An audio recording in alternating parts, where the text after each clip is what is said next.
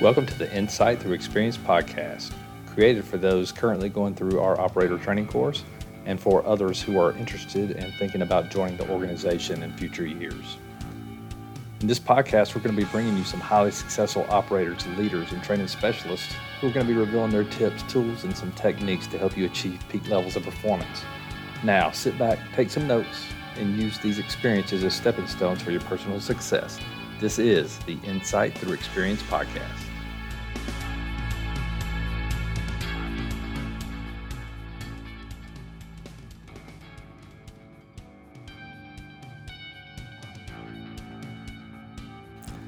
Welcome back, everybody, to the Insight Through Experience podcast, episode number eight. This week we have Connor W. Connor is a PJ. Connor just graduated OTC in May, and I really enjoyed this podcast. Uh, Connor doesn't sugarcoat a lot of things, kind of tells you exactly how he feels. It's fun for me talking to Connor because I think he has a polar opposite outlook on life when it comes to worry and anxiety. He's kind of more a, of a laid back guy that um, kind of just takes things as they come, takes the challenges as they come, and then uh, when they're over, he doesn't dwell on them too much. But we will hear about one episode in selection that he said still haunts him today. So this is be a good podcast. I think a lot of folks out there will relate to it in the operational community, and especially those guys coming up here in a few weeks for our October selection. We got 32 coming, and I'm just hoping that the guys can take advantage of the information that the operators and the specialists have provided on this podcast uh, so they can come up and show us the best version of them. All right, folks, sit back, maybe grab a cold drink, grab your notebook, take some notes, and enjoy this episode number eight of Insight Through Experience podcast. Thanks for joining.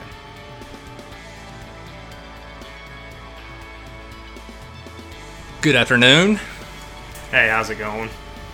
Hey, I appreciate you doing this.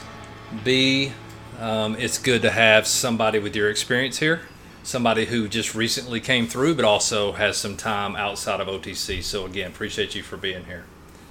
If you would, give us a brief summary of your life and your career up to this point. Uh, maybe start out with some of your background before you came in the military, why you joined the military, and uh, something about your previous unit.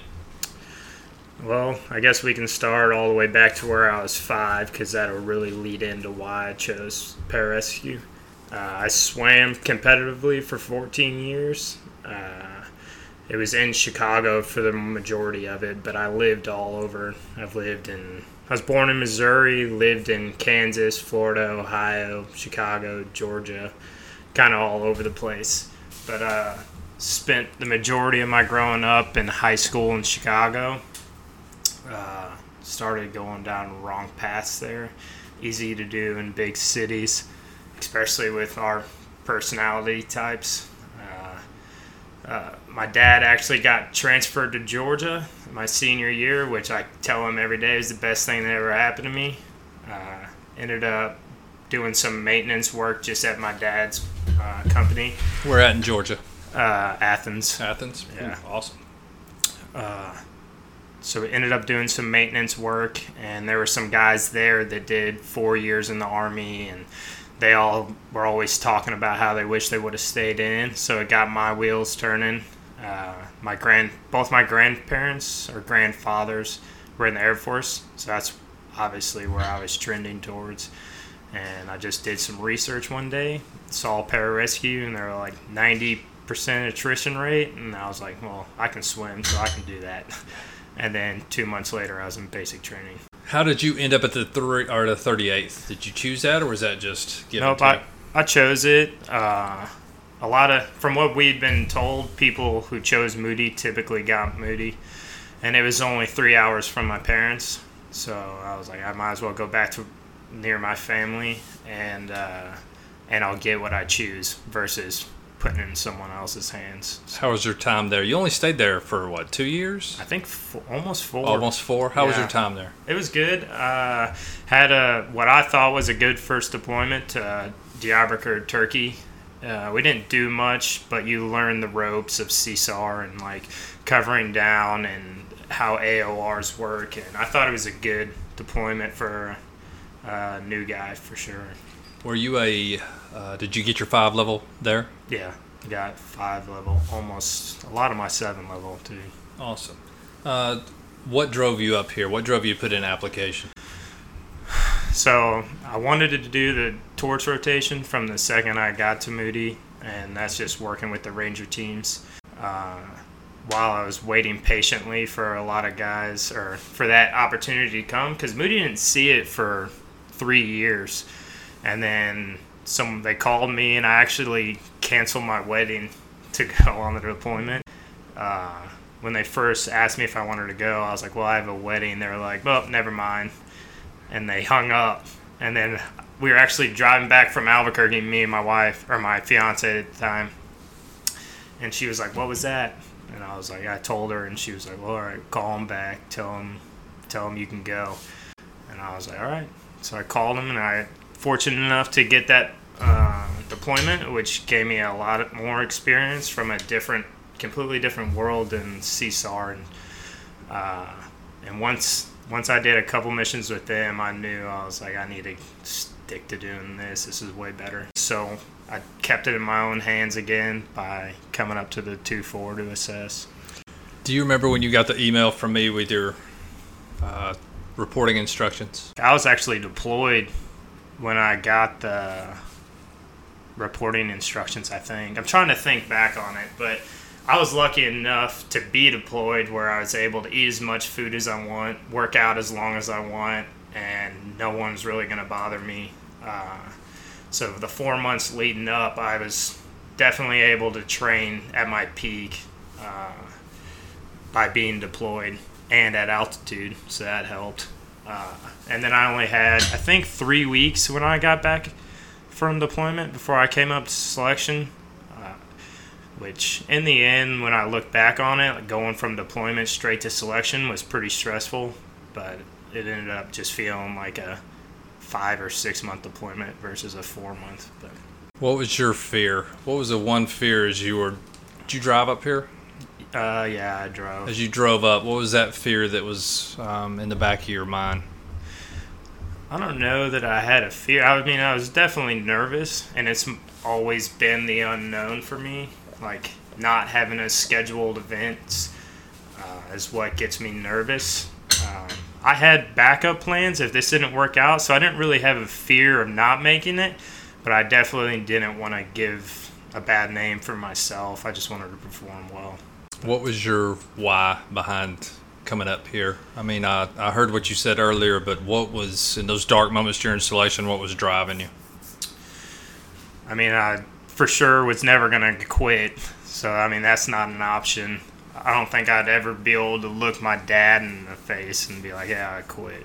Uh, if we go back a little bit, he was actually a huge part of me getting through INDOC as well, because I'd call him and be like, "Hey, I'm, this isn't it. I'm done." And he's like, "Don't forget, you don't have a house to live in anymore. So if you quit, like you're not coming back here." So I just be like, "Well, I guess I'm gonna go learn to drown again tomorrow." Uh, but it was kind of the same mindset up here. I was just like, I'm just gonna keep going.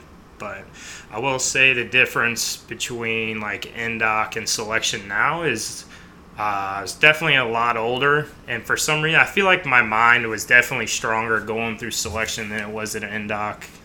I don't know if it was just age or what, but yeah, I think life experience has a lot to do with it. You had a fiance, you had a whole lot of different things that you probably didn't have in the pipeline. Mm-hmm. Did you have any? You didn't have any college before you came up? No, I barely made it out of high school. Yeah, you and me too. Uh, describe your experience for selection. So, if you're telling the story to somebody that's never been, what was that story? Uh, I'll say right off the bat, the first week, I, my morale was pretty high. I thought things were going pretty good. Uh, and then going into the field event, after the first field event, I was I felt like I was on top of the world. I finished and I finished towards the top of the pack, and I was my morale was great. I was like, I think I'm doing pretty good. Uh, and then that went into all the skill stations, and I think in the back of my head, I felt like skills wise, I did decently for the most part. There was a couple things where I was like, yeah, definitely that was that was absolutely horrible. But I think I the way I got through it was just like I don't know what I don't know, so I'm like I don't have any experience doing what they just put me through. So how about um, what you saw in some of your peers as they were going through? What stood out to you is man, that guy's got it together, and then man, that guy probably is not going to get picked up. Well, I can tell you. I mean, we for the most part, everyone got it got it wrong. There were some definitely some dudes who were like, "Nah, that dude's not getting picked up," and he got picked up. And there were definitely some dudes where you're like, "Wow, that guy is for sure getting picked up," and he didn't end up getting picked up. So, for me, I don't. It's hard for me to put something on it, and this is what I tell all my my buddies back uh, that are asking about coming up here. I tell them the same thing. I'm like, dude, I've been through it. I've helped run two selections, and I still couldn't tell you like the exact thing they're looking for. But I know some people definitely handled things differently and carried themselves differently. And for me, I put it to a point of it just seemed like when some guys came up here, it seems like in their head, which it is, they've reached the pinnacle of their career. So they have to be perfect at all times, and that like failure is definitely not an option for them. And I think that just weighed more on those guys versus the other side that came in and were like, "This is still, I'm just doing my job." And if they want me, they want me. If they don't, they don't. Uh, I wasn't perfect at my unit before. There's no reason that I'm going to be perfect up here. So why stress yourself out about it? Now, comparing all those things to you, why did we pick you up? Maybe it was my drive I don't know, eagerness to learn. Uh, I like to think I'm somewhat humble. Uh, I don't know, any one of those things, but there's definitely a lack of excitement just because I personally didn't think I deserved to get picked up after my performance in the final events or the final hours of selection. We'll go into it. Why? What happened? So, going into exfil, I was I was pretty happy with where I was throughout the process, and I will like the final pee I took before going out there. It was it was dark brown. Like I was like, that's rhabdo. I'm not in a good place right now. I didn't know what was coming, so I didn't really say anything about it. I knew I needed to start hydrating, uh, so I mean I took it upon myself. And then after the first, I think three miles, I like full body cramps had already start to set in and uh, I was I went from like being at the front of the pack to the back of the pack, and it started to weigh on me. It seemed like I wasn't carrying my own weight with the team. I was able to keep up the best I could, uh, but yeah, I mean, it haunted me for. I mean, I still think about it to this day. Use that as a teaching moment for those coming up. So uh, going back, what would you do different? So I would say there's a lot more than just physically preparing to come up here. Uh, definitely, I would recommend doing research on nutrition for big movements like that in short short amount of times. Uh, ways to take care of your body, uh, your hydration needs, like small things you can take with you that will help you get through that. Because for me, it was a total like nutrition and not just take taking care of my body because in the past, I don't know if it's just I haven't done things that extended to where I could get my body to that point, but uh, i'd never had issues in the past until then, so it was an eye opener. How much was nutrition and, um, man, I know hydration's a part of the pipeline, but was nutrition a big part of it? Was there anybody guiding y'all to, hey, this is what you should be fueling with before a long, hard event? Oh, no. We yeah. didn't have any of that. I think the pipeline is correcting that now, but yeah. there was a gap there, right? Mm-hmm. So you guys coming up, um, and we saw it, and I, I don't think that we forgave it. I just think that um, guys got to come up here and just realize that the game ain't over till it's over. So you kept going. Um, this isn't me trying to like build you back up because you did that yourself, but uh, we're looking for the whole person concept. We're looking at those characteristics through the second we meet you at the four way to the second we either tell you hire or no hire. and even beyond that, actually, we're going to give you feedback too, right? So all of that plays. Um, and again, I wouldn't say you were at the top after exfil, but you were somebody who we saw had potential, and I would argue OTC proved that we were right. And I think your everything beyond OTC so far has proven we were right. Um, let's talk about OTC a little bit. What was that experience like? And uh, you say you wasn't that excited because you're. I'm going to put it in a different term. You tell me if I'm saying this right. I don't know if it was excitement or you just felt. uh, You said this kind of, but you felt like you didn't earn your spot amongst the guys coming up to OTC. Yeah. Is that fair? Yeah, it is. And coming back, it'll be the first time you see the the guys you were with at selection. So it's like, I know, like, I know that you guys they saw it, and uh, it was just like I'm gonna have to relive it all again. Uh, Did that play out? no, not really. I mean, it was in my peer evals on OTC, and it's what I expected it to be. Uh, Your peer evals from selection that you got yeah, up front in yeah, OTC? the Check. first week. Let me just tell the audience, but what he's talking about is you're going to get peer eval throughout selection. Uh, you're not going to get to see those peer evals during selection, but if you get picked up, one of the first things you do in OTC is go through peak performance, where we're going to hand that to you so you can grow from that experience. Uh, so, what the peer feedback? What was that like? I mean, it was what it was for me. I kind of knew exactly what was going to be in there. The one thing is like maturity. It's been in there since day one. People think that because of the way I talk to them on a team, like team member basis, they just assume that that's how I talk to everyone in the world. So I get hit on that a lot. Uh, and then I knew the exfil stuff was going to come up, like not taking care of my body. And a lot of it was constructive versus like just beating me down over it, which Sure. was pretty good. It actually was not as bad as I expected it to be. So I expected the guys to be a lot more harsh. So, you spent 10 months with the guys um, on OTC. Uh, how was the experience like?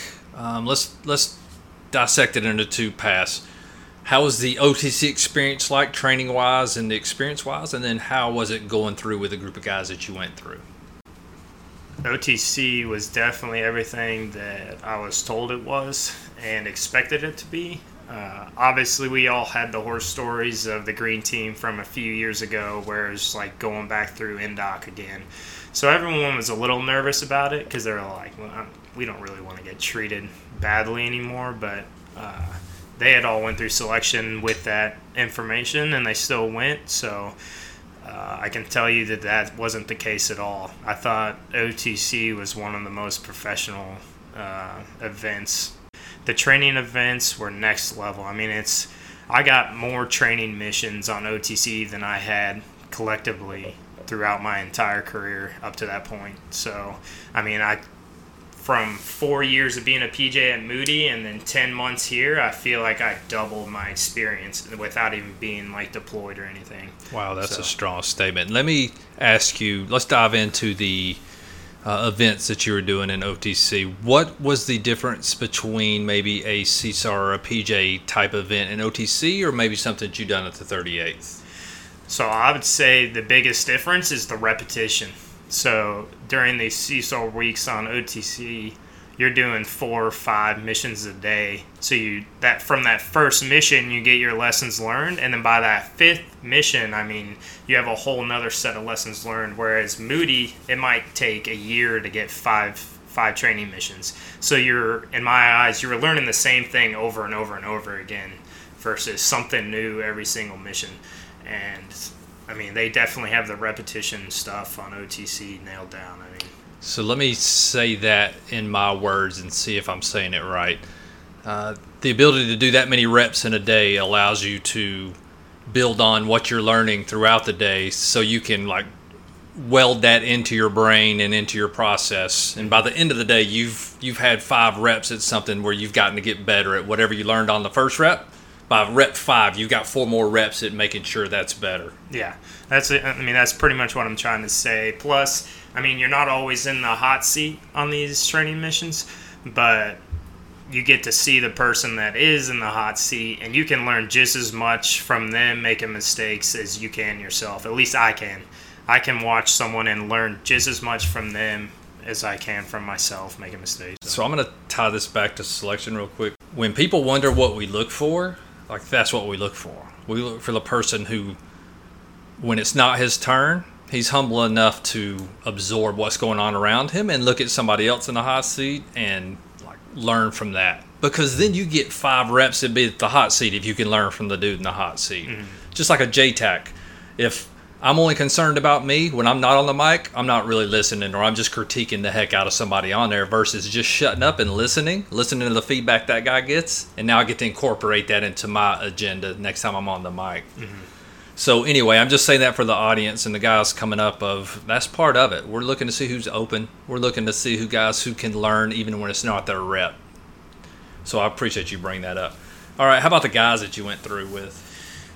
I mean, that was one of the best teams I've ever been on. Uh, I, I, had a great team at the 38th, and the majority of them are up here now. So I got lucky at the 38th, but that green team was, I mean, it'll be hard to find a team of guys like that ever again. Uh, I always told all everyone I was like, green team being over and getting pulled early was like bittersweet for me. I was like, well, I want to finish one, but it's also like I kind of want to just stay on green team with these guys. Uh, and the instructors were awesome too. I didn't have a problem with them, so it wasn't. I was not in a hurry to get off green team in the slightest. So think about the instructor that you thought was one of the best in your class. Mm-hmm. Um, for whatever reason, I think that's different for everybody. Like what you see is the best guy. Somebody else might say, "Ah, oh, he's in the middle of my pack." But what was some characteristics that instructor had that just stuck out to you? I think without putting names on it. I think the best one in my eyes was due to the fact that he could look at what we were doing and not necessarily say, "Hey, that's wrong because it's not my way," and you guys haven't been up here. And I feel like that instructor maybe even learned some of this from some of the stuff we were doing. Uh, but he looked at the whole picture and he even corrected a couple of the other instructors and like the thing that stuck with me was like hey that is a way to do it. It's not the only way. So, and he would always be like, "What you guys did wasn't wrong, but here's ways that you can speed it up and make it better and fine tune it." So, yeah, sounds awesome. Actually, um, give me one or two things at the end of OTC. You look back and uh, you said, "Man, I have changed from that experience." I mean, bringing it back to selection. I mean that that 12 hours in exfil I think changed me the most at any event in my life. But OTC in general, I mean, all of OTC. I mean, it, I went from like a five level PJ at Moody, which is like really like a three level here, and I mean, I feel a lot more confident going out on target. I mean, they they seriously mold mold you into the operator they want you to be, and it's hard to put words around it. Uh, but yeah, you will come here as a mediocre. You might be the best at your unit, but you're going to get here and you'll realize quick that like before OTC you're just mediocre, and by the time OTC's done, like you actually feel like a good operator. Describe the most difficult time you had in OTC and how you got through that. Hmm, it's a good question. I didn't. I didn't really have any like super hard times in OTC. I think, I mean, it's probably close to the same for the majority of the guys. Is like when peer evals come around, it's, I mean, it is stressful. I'd say that's probably the most stressed I was, even though I wasn't really that stressed out about it. Uh, Why do you think that was?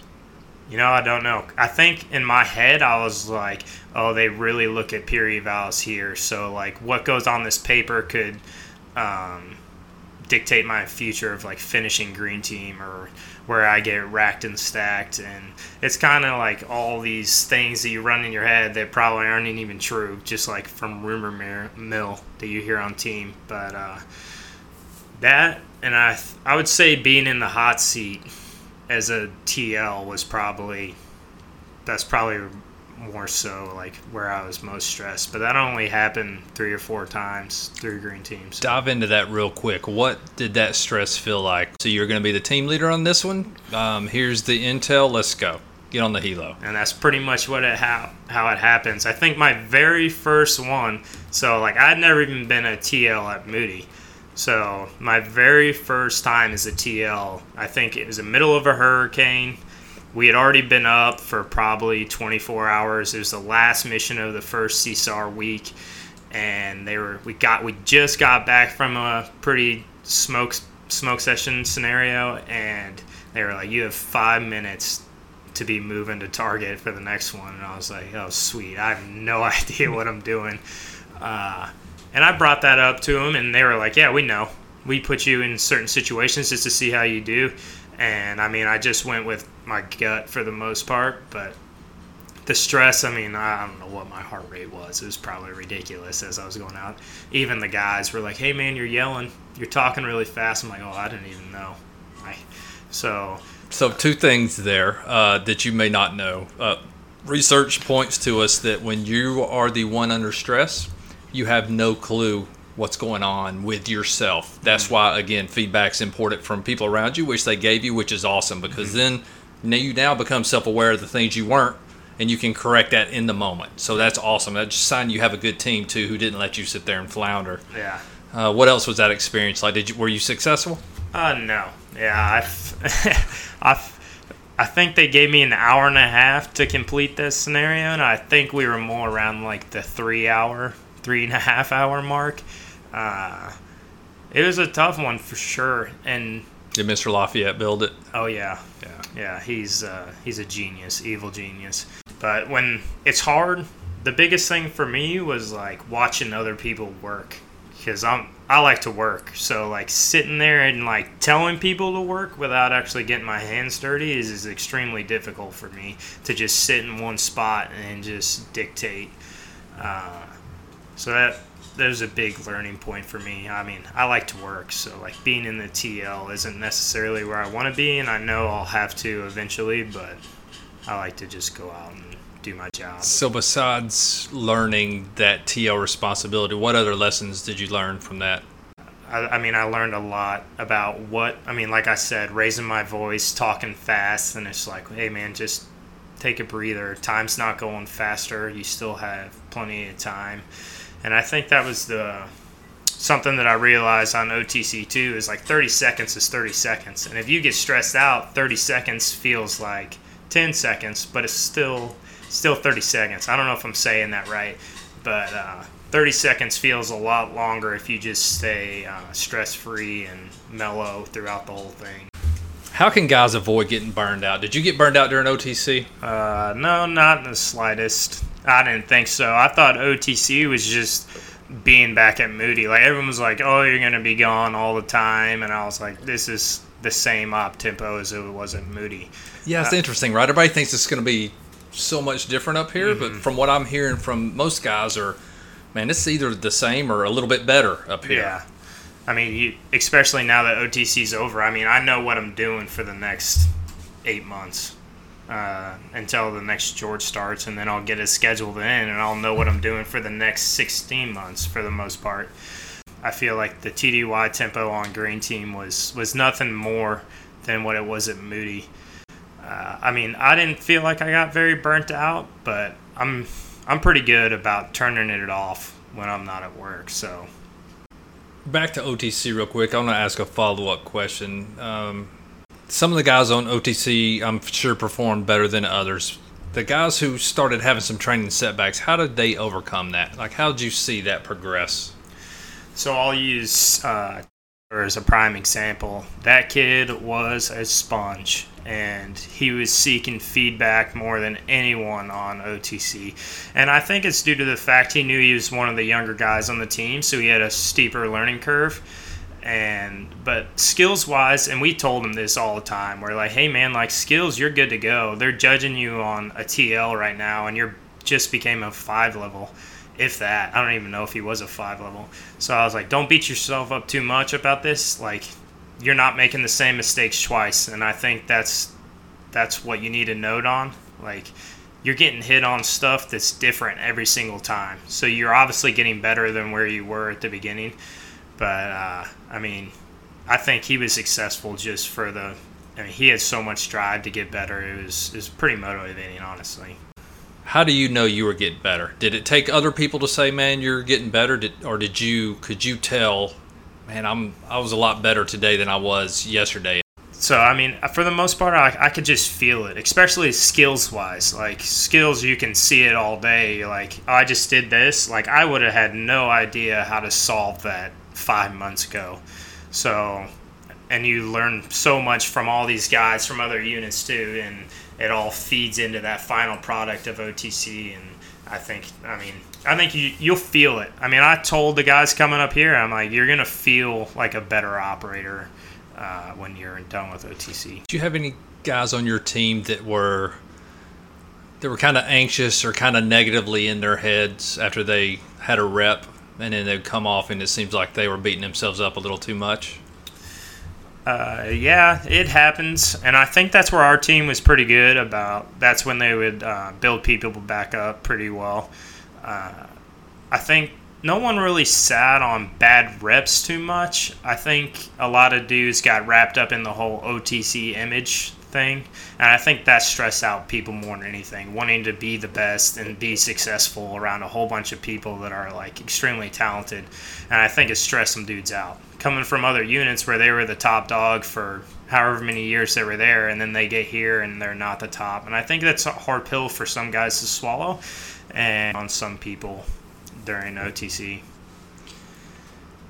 I see it in selection too. A lot of the top dogs come up and just they're not the top dog at selection and they know it. We're not giving them feedback. We're not going to give them feedback, mm-hmm. but they don't need it. They understand what's going on and man, how do you get through that when you were so good where you're coming from and you come here and you're not so good? So mm-hmm. it's a tough environment. Last question What one or two pieces of advice would you give future GTOs to maximize their experience on OTC? So, this is the question uh, uh, I put a lot of thought to before coming in here. Uh, I wanted to give something good, and I've kind of already mentioned it. Um, earlier on in the discussion about how yes, you are coming to the pinnacle of our career fields, but if you just if you go in with the mindset of like, hey, I'm to be doing the same job that I was doing before. Like I'm to be doing ropes or I'm to be doing casts or I'm to be doing CSAR scenarios. Like it's the same same job just at a different level. And I think if you keep keep that humble mindset going through it, I think you'll be a lot less stressed for one during OTC, and I think that uh, you'll be a lot more successful from it. I'd say that's that's my biggest piece of advice. Um, let me ask an alibi question because I like the answer to that, and I didn't ask you about selection. So, what are one or two pieces of advice you would give to those guys coming up here in October as they're prepping? They just got their reporting instructions on Friday, so they're in that 30 day window. Yeah.